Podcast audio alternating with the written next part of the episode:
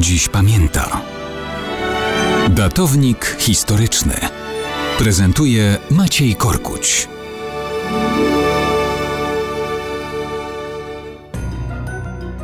Zapewne niemal wszyscy dziś pamiętają, że w Polsce obchodzimy Dzień Dziecka. Dzieci to takie stworzenia, którym wiele do radości nie trzeba i wcale to nie muszą być nie wiadomo jak wymyślne zabawki czy najnowsze technologie. Często ważniejsze jest zwyczajne, dobre towarzystwo innych dzieci.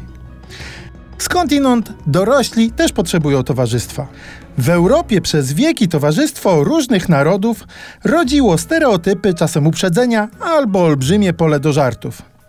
Nie wiem, na podstawie jakich kryteriów powstała krążąca po internecie angielskojęzyczna mapa pod hasłem Z kogo najbardziej śmieją się Europejczycy.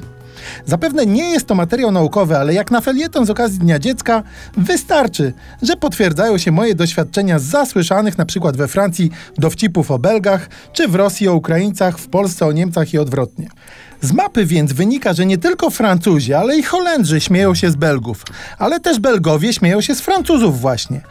Choć Niemcy śmieją się z Polaków, to z nich nabijamy się nie tylko my, ale też Austriacy i Bośniacy. Z Austriaków kpią Szwajcarzy. Wzajemnie z siebie dworują Anglicy i Irlandczycy, Hiszpanie i Portugalczycy oraz Czesi i Słowacy.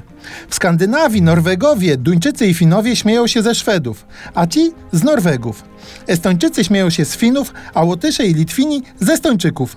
Ukraińcy z Rosjan, Serbowie i Chorwaci z Bośniaków, Albańczycy, Macedończycy i Turcy z Greków. Za to Grecy z Albańczyków, a Bułgarzy z Macedończyków. Mołdawianie śmieją się z Rumunów, choć sami są Rumunami.